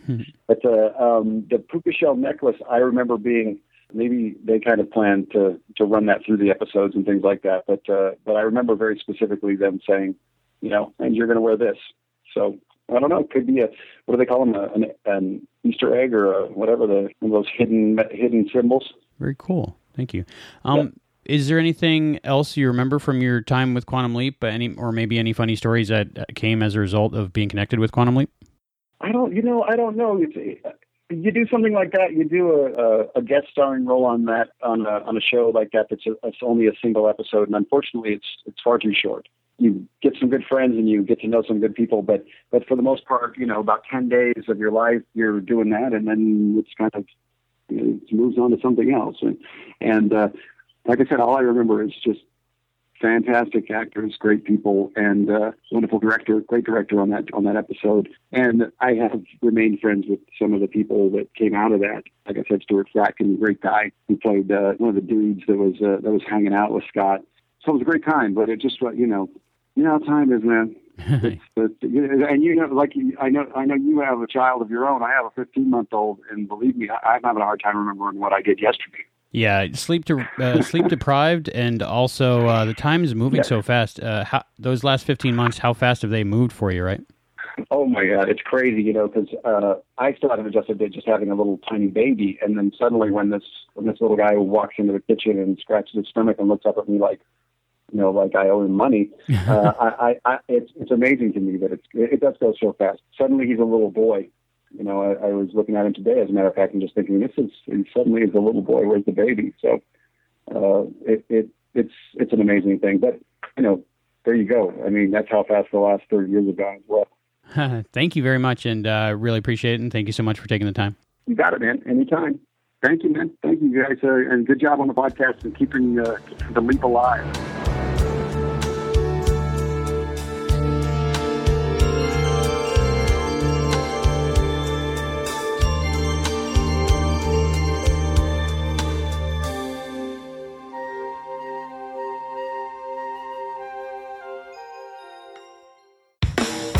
Tuning into Sci Fi TV. Hey, everybody, welcome back. I'm Brent Barrett. I'm Kevin Batchelder. I'm Wendy Hembrock. The Viewer's Guide to Genre Television. Welcome, everyone, to a special supernatural focused bonus. Hello, show. everyone, and welcome to the Fae Files. A family of podcasts for the genre loving television viewer. Welcome to Saturday B Movie Reel. Hi, everyone. Welcome to the study Welcome group. to the top genre characters of all time countdown. And tonight, we're going to be talking about Game of Thrones Season 3. Find us at tuningintosci-fi-tv.com.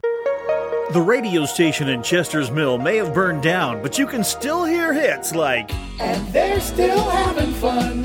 Chester's Mill's the one. And. Splish splash, the egg was taking a bath deep below a methane filled lake. Rub a dub, let's hope Julia didn't flub, making this decision in haste. All thanks to Under the Dome Radio. This summer, Troy and Wayne returned to discuss what happened when we were. Blinded by the light, wrapped up in the noose as the dome it turned to white. Blinded by the light, to a lever as the dome it turned to white. Be sure to set the dial of your podcasting app to Under the Dome Radio and keep the propane donations flowing at Under the Dome Radio. a proud member of the Noodle Mix Network. This is John D'Aquino, and you're listening to the Quantum Leap Podcast. I loved hearing about his son. That was that was really cool. Yeah, it's fun being a new parent. Probably not all of our listeners wanted to hear us talk about it, but that's what I was interested in talking to him about because I had checked out his Facebook and many of the pictures of him and his family are very similar to my pictures. There was one picture of his son with all the pots and pans out of the cabinets. And I was like, does every kid do that? Yes, I think it's a requirement. Also, he mentioned uh, the puka shell necklace. Yeah, um, so maybe that was something that is connected to other episodes, like it was in Thou Shalt Not. So m- might be part of the Burger Theory, might not. I'm not positive because I think the Burger Theory specifically is connecting one episode to another. Like this episode is connected to the last episode because of the drowning, Yes. both in the lake and beer, and I'm sure there's other connections. I don't know if I'd rather drown in a lake or beer. Uh, depending if I had to drive later or not. and we have some feedback. These emails will be read by Juan. This one's from Ben Mychek. I am listening to Blind Faith. I am visually impaired, can't see out of right eye.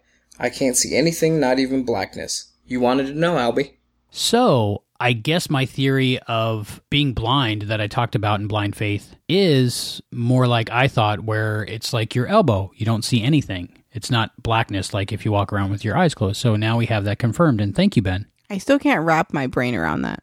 What does your foot see right now? Well, no, I get it. Like I get I get it, but I just can't imagine not seeing anything. This one's from Martin. Hi, Albie and Heather. I started listening to the podcast a few weeks ago and just caught up with the latest episode. I really enjoy what you're doing and the perspectives from a long-time watcher of the show and a newbie. My experience is somewhere in between. I was a regular watcher of the series in its first run, but missed quite a few episodes along the way. Now I'm listening to the podcast, I'm watching the series from the beginning, and just now finishing up season 2. Anyway, I wanted to comment on Catch a Falling Star. As a regular theater goer for the past decade and friends with a lot of performers, I really enjoyed this episode. Donald P. Bellisario did a great job directing, making this episode feel like a theatrical experience, right down to the curtain call during the credits. It didn't hurt that he had a lot of very talented stage actors in the episode, four of which I've actually seen in live productions. I've seen Ernie Sabella in both Sweet Charity and Curtains, both of which played at the same Broadway theater, coincidentally, the Hirschfeld. I've seen our Dulcinea from this episode, Michele Pawk, in the plays Losing Louie in 2006 and A Small Fire in 2011. John Cullum was in a revival of William Shakespeare's Cymbeline that I was lucky enough to attend in 2008. And the fourth actor from this episode I've seen in a show, Scott, was in Shenandoah at Ford's Theater in Washington, D.C. in 2006. Interesting fact, he played the role of Charlie Anderson in this production, a role that won John Cullum a Tony Award for his portrayal in 1975. I just wanted to share this with you and to tell you to keep up the good work. Martin Totten, Baltimore, Maryland. Wow. Thank you, Martin, for sending that email. And uh, as well as that, he sent us pictures along with everyone he met. So it was really nice to see everybody still and a great picture of him and Scott Bakula. And I'm super jelly. I have to say Scott Bakula aged well. Yes. I mean that picture of him, well, the pictures of everybody from To Catch a Falling Star, the picture of him and Scott, Scott looks awesome. I haven't seen a bad picture of him. That's very true. Maybe that's why he's a famous actor. yeah, maybe. And I'm not. You have to take about 50 of me to get a good one, I think. Oh, stop. And if you want to see those pictures, find them on quantumleapodcast.com. they are really cool. You should check them out. And this one's from Phil. Our friend Phil. Good day, Albie and Heather. I thought you guys would enjoy a traditional Aussie greeting this time.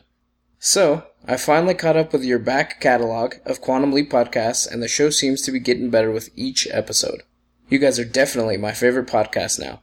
It's great that you can talk about each episode with such depth and enthusiasm, even when you're nitpicking, and the amount of time you devote to listener feedback on each show is awesome.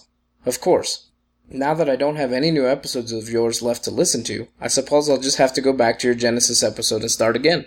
I may notice a drop in the audio quality as Albie talked about, but I'm sure it won't keep me from enjoying it still. As it happens, Brittany and I are about to watch A Portrait for Troian, which I'm very keen to see after listening to all of your discussion on Miss Stoltz and her motives in this episode. My personal feeling from the last time I watched this episode, which was quite a while ago, is that while Jimmy was behind the high-tech shenanigans, Miss Stoltz was responsible for the spooky stuff going on, like the reappearing painting. It'll be fun to see if I can come out of the episode with a different perspective this time, and Hayden's article has given me a lot of food for thought as well. No, we're not the same person either. Anyway, now that I've gotten caught up with you guys, I was thinking about a way that I could contribute something to the show. Because I'd definitely like to do something to say thanks for giving me such an awesome, entertaining show to listen to. and I remembered Albie talking about how episode recaps for Quantum Leap are hard to find. If you guys need some help with recaps for upcoming episodes, I'd love to write some for you. So please let me know if there are any other episodes you'd like me to work on, and I'll get started right away. In the meantime, thanks for all the hard work you guys are doing to create such a great podcast. Talk to you soon. Cheers. Phil. Thank you so much. Very good points, Phil. And uh, just to let everybody else know, he is going to be taking over the role of episode recaps, starting with Another Mother. So in the next episode. Juan should have read that with an Australian accent. Next time, Juan. It didn't sound the same. Hopefully, he's at home saying, challenge accepted. And you know, I have to say, if it was Hayden writing as Phil, he would say that it wasn't Hayden. That's exactly what Hayden would say. exactly. We want to know what you think. Is it Hayden or is it Phil? Are they two different people? We should play a game, Phil or Hayden. Maybe in another episode. Our game show episode. Oh, this one's from David Feldman. Hey, Quantum Leapers. This is David in Minneapolis again. I'm writing to let you know that I've been listening to your podcast just about every day for the past month.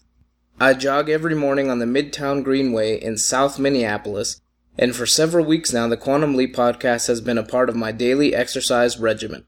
I only have three episodes left until I'm caught up on your podcast, so I guess I'll have to go back to audiobooks and music pretty soon. Anyway, the Quantum Leap podcast is my favorite podcast at the moment. Season 2 is my favorite era of the series, so your recent episodes have been particularly fun to listen to. By the way, if there are any other Quantum Leap listeners in the Twin Cities, let me know. I'm very interested in starting a Quantum Leap meetup group. We would even watch episodes in sequence along with the Quantum Leap podcast. Keep up the good work, Heather and Albie. Keep on leaping on. The Quantum Leap podcast not only entertains, also helps you stay in shape. Look out for our new workout video coming soon. Yeah, so it's great that uh, he listens so much. There's a lot of leaping involved in the. I just saw on his Instagram, I know I mentioned it last time, but I'm a big fan of David's Instagram that he's got a Quantum Leap t shirt. It's pretty cool. Yes. I tagged you in that. Yes, you did. Since you make the executive decisions about the t shirts. That, that's a very cool shirt. Hint, hint. Yes, yes, I know. There's one of like a Ziggy Really? hand, hand link. The too. hand link? Mhm. That's awesome. Yes, I've seen that one. But it's uh, nice to get great feedback like that and uh, keep it coming. And this one's from Father Beast. This was just a fun little episode. Lots of things to laugh at, from the guy throwing up on Sam's shoes at the party, to the poor pledge running from the dog. It had a number of laughs to go with. When Sam complains to Al of his situation, Al inexplicably doesn't say, You lucky dog, as I'm used to hearing. I kinda miss it. It seems that Wild Thing is such a force among his peers that anything Sam decides to do is okay, and they all just accept it. That's kinda weird. On a more serious note, Sam's main adversary seems to be the kind of guy out to prove himself better than guys like Knut. I think he's less dedicated to his purported cause than in making himself out as better than other people. That's what makes him dangerous. I think that Sam's heartfelt line that he lost a brother in Vietnam was well placed, even though he doesn't lose that brother until a few years in the future. Since Sam just remembered him a few episodes ago, that memory is doubly precious and it explains why Sam got uncharacteristically belligerent. Anyway, we have people trying to do important things which set others at risk, and at least one other whose motives are somewhat darker. But it was, all in all, fun to watch. Why on earth he had to stick around and do the luau god thing is beyond me, though. Next time, a mother with quarreling children. Next time, a mother with quarreling children. I'm looking forward to that episode. I don't know if you know that. I feel like I can relate to that one. Maybe. I think you will be able to. I don't even have. I have a quarreling child. How does that work out? she fights with herself. and like I mentioned earlier, how long the credits are, I think they might have just been running short. But the diving thing, I think, is important because if you save one person that watched that episode of Quantum Leap and they were about to dive into either shallow water or just water they didn't know how deep it was, because that, that's a big problem too, like diving into a river or creek and you Hitting know, your head on a rock. yeah, or a log or something. That if it saved one person from either dying or becoming paralyzed, that it was worth it. We have exciting news, folks. We have an essay winner. And his name is just as awesome as that news. JJ Flanagan Graneman. Why I love Quantum Leap. Q is for Sam, the quick study who knows, or can fake, almost anything and will question those in charge if he feels they are looking at something the wrong way. U is for understanding different types of people I didn't meet in my rural upbringing and the different viewpoints and worldviews they had. A is for Al, that lovable lech and rogue Sam really couldn't have asked for a better best friend. N is for the power of simply being nice to people. T is for trusting that things can be improved by the simple actions of just one person and that strangers can be kind and helpful. U is for the uplifting messages contained in most of the episodes and for facing the unknown and thriving in new environments. M is for many things. The fantastic original period music, the wonderful memories of enjoying these shows when they originally aired, and the moral lessons learned from Sam and Al, two true men of honor. L is for love, the love between Sam and Al and the power of love to heal various wounds throughout a person's life, and for learning how to work around one's own limitations and seek help from others when necessary. And also for the many other life lessons learned throughout 97 hours of fantastic adventures. E is for edutainment, that special mix of education and entertainment the show did so well, including teaching viewers how to deal with important ethical dilemmas and also for escapism from my late teens slash early 20s drama and embracing people's differences. A is for the adventures in history Sam and Al show us throughout Sam's lifetime, as well as learning to face adversity and learning to assess situations and appreciate each person's special abilities. P is for the learning to stand by your principles and your own personal philosophy of life. J.J. Flanagan Granneman, Columbia, South Carolina. Thank you so much for that essay. That was pretty cool. It was. And now I have a new appreciation for all the letters in Quantum Leap.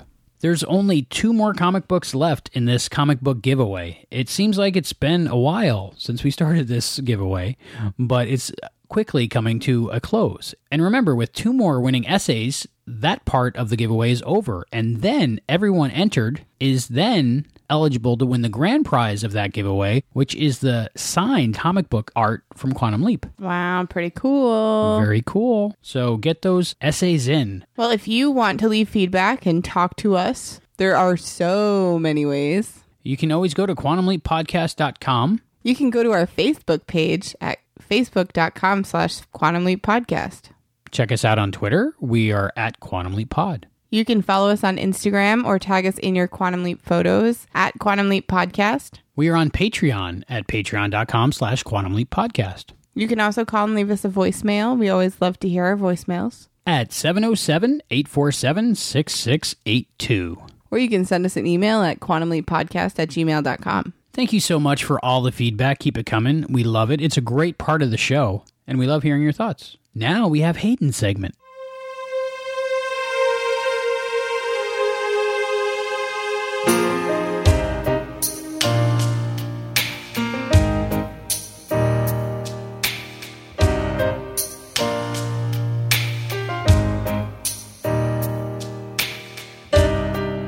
In the last episode of the podcast, Heather asked what happens to the Leapies while Sam has temporarily taken over their lives.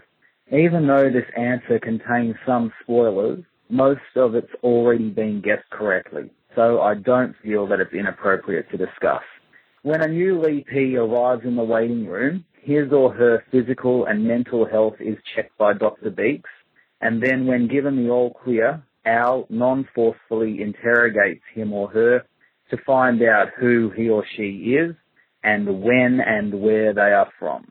Once this information has been gathered, Ziggy locks onto Sam, and then Al communicates with him in the imaging chamber to give him the necessary information of who, where, and when Sam is and what he is there to do.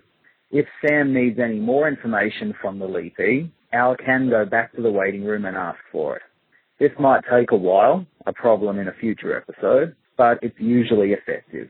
The Leapies are kept in relative comfort and are given counselling by Dr. Beeks or another trusted person, such as Al, if it is needed.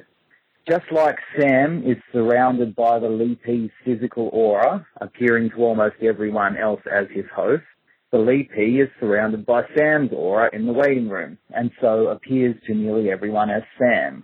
Also, just like Sam sometimes absorbs a piece of the memory or the mannerisms of the Leapie, this is also a two-way street. The Leapie sometimes absorbs a piece of Sam. But this is only from the leap itself and doesn't have any lasting side effects when they leap back to their own lives. When they do return home, Some leapees retain small memories of their time in the waiting room, often attributing it to a dream, temporarily dying and having an out-of-body experience, or having been abducted by aliens. Some leapees do not retain any memory of their time in the waiting room at all, and so those days that Sam has replaced them temporarily remains a hole in their memory. But usually enough of Sam's experience there has been absorbed so that they can piece together those missing few days of their lives, even if it wasn't physically them.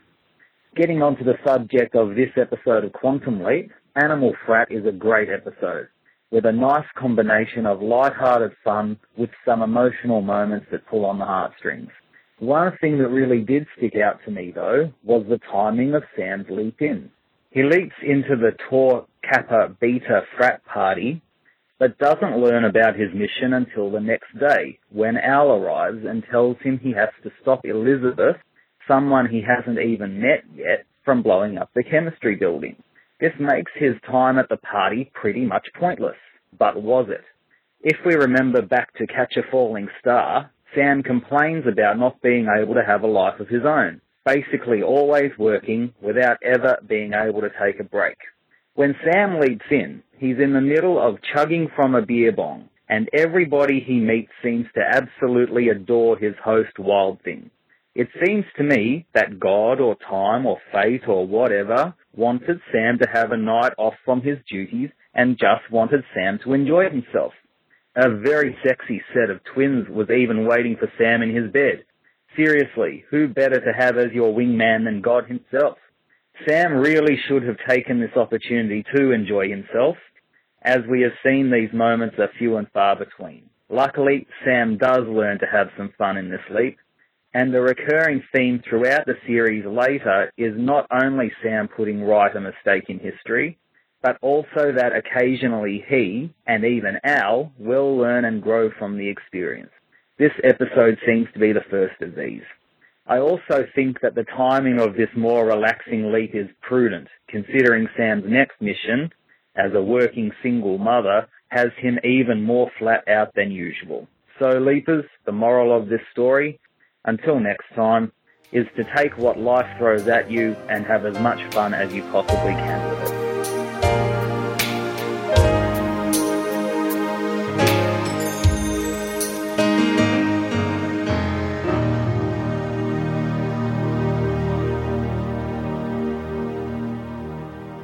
Last time on the Quantum Leap podcast, when I talked to Carolyn Seymour, I had mentioned that I put Survivors in my Netflix queue. Jill sent me a note. Apparently, I was mistaken. I did have Survivors in my Netflix queue to watch because it had Carolyn Seymour in it, but I had the wrong Survivors in my queue. Apparently, they did a reboot series. So I quickly deleted that from my queue, and I'm going to have to buy it on DVD. Two of my friends that are really into classic Doctor Who who tell me all the time that I need to check out Survivors, talking about the original series, is uh, the one I want to watch. And sorry if I confused anyone or even Carolyn Seymour herself, because she was like, oh, really? Listening back. Whoops. so uh, I should check the year next to when I add stuff to my queue. Have you ever done that? Added something wrong to your queue? Well, I, I guess not with the same name, but I, I like when it's like Frozen came out and then they had like the Ice Queen. You know, it's like the the cheaper version of the same movie. right. I, I firmly believe those things are made for grandparents because they think they're buying their grandkid the right movie, but they're not. What's funny is they're usually like the same price. yeah. So I, they're just trying to take advantage of people, I think. Yeah. That's like when Aladdin came out, there was like Arabian Boy. Uh, oh, well. Always. Heather, do you have any trivia? Well, there was a part in the episode where Al is seated next to Sam, but there's no mention or anything on whether there was a chair in the imaging chamber. I wonder how they did that. They didn't really show him from the belly down, so he could have just like sunk himself into the floor and only been like half a hologram. The, he can like float in midair like that. I Oh yeah, he was on the tree Oh, in the that's beginning of Honeymoon Express, or not in the tree, hovering around a tree. Hmm. It could have been like that, but if you look at the beginning of that scene, he kind of does a sitting down motion. So maybe he was like, "Sam, sitting down, get me the chair." But if his butt was touching it, right? Wouldn't we see the chair? But again, the shot was from only the torso up. It's one of those burning mysteries we'll never know the answer to. There was so much theory in that I don't even know where to go. I think about these things because I'm like, hmm, what just happened there? Why is there no chair under his butt? Oh wait, we can't see it anyway. the things I think about. I have a little bit of trivia. The twins from Sam's Bed, Jacqueline, Alexandra Citron, and Kristen Amber Citron, were also in Tales from the Crypt. The episode Split Personality. I remember them in that. That was pretty good. They were also in Cheers and uh, Herman's Head, which has a connection to Quantum Leap through Jane Sibbett. So that's my little bit of trivia. I figured you would have some kind of trivia about them. Twins. The title of this episode is actually based on the 1978 movie Animal House. Ah.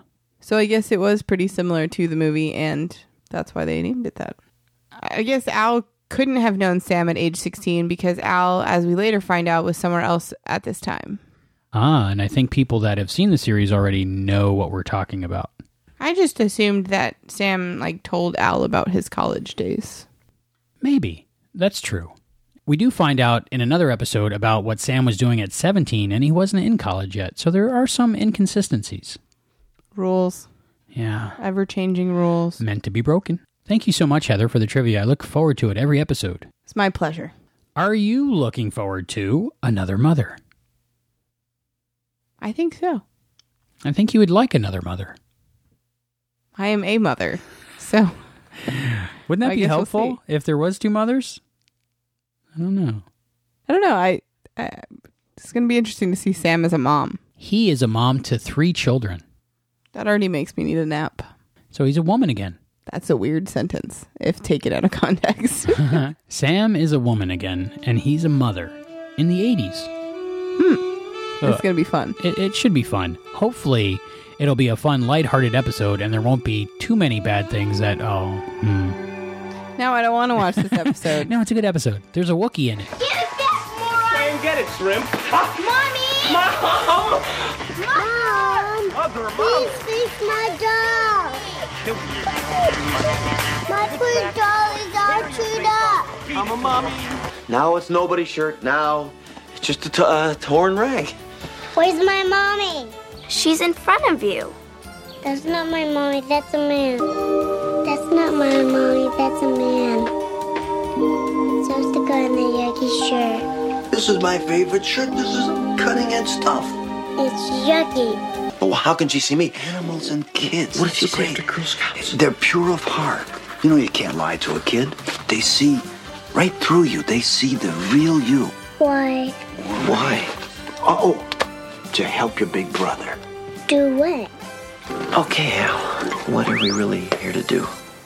But sometime in the next 24 hours, Kevin runs away from home and. And? He vanishes off the face of the earth. Six months later, his bloodied clothes were found in an abandoned van. You lay one hand on this kid, you slime bag, and I'll kill you.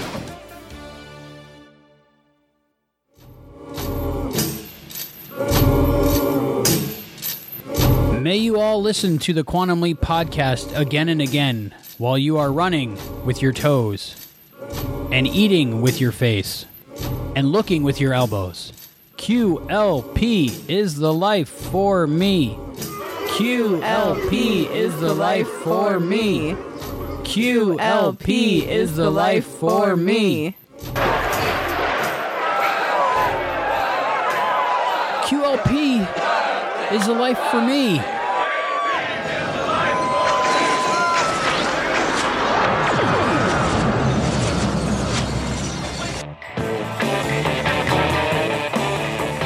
Thank you for joining us for this episode of the Quantum Leap Podcast. Go to quantumleappodcast.com and listen to new episodes. The Quantum Leap Podcast is not affiliated with Belisarius Productions or Universal TV. Follow us on Facebook, Twitter, and Instagram to get behind the scenes information, exclusive content, and to be notified first when new episodes are available. To support the podcast, you can go to patreon.com slash quantum leap podcast. That's P-A-T-R-E-O-N dot com slash quantum leap podcast. The thoughts and opinions expressed in this podcast are those of the individual and do not necessarily represent or reflect those of the Quantum Leap Podcast, Barron Space Productions, its partners, or affiliates. Quantum Leap Podcast is edited by Albie, John Buchanan, and Juan. Research by Juan. Contributors Hayden McQueenie and Jill Arroway. Voice talent provided by John Buchanan, Tony Finneran, and Juan. The co-producer for the Quantum Leap podcast is Hayden McQueen, and Juan is the line producer.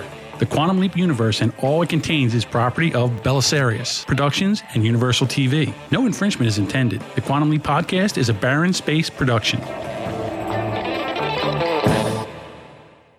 In this episode, the drowning, like in this episode, is like After nearly drowning in the Claridge. See, you got me thrown off by drowning.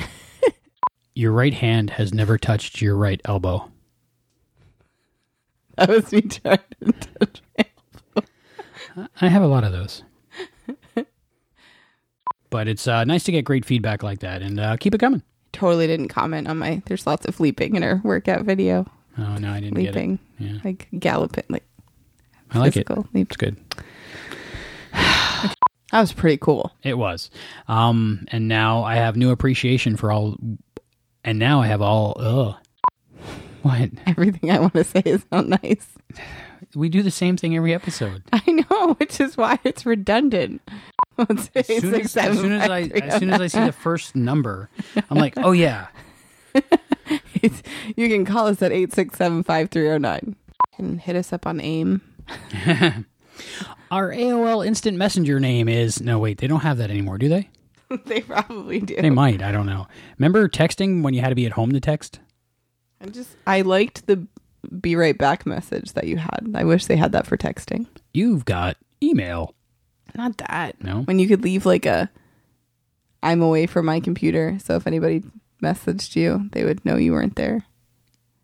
I need like a I'm sleeping right now. This is nap time. Auto response. Thank you so much, Heg Hibip. Really profound. I never thought about that before. I found that quite funny. I always learn something from you. I don't know. Okay.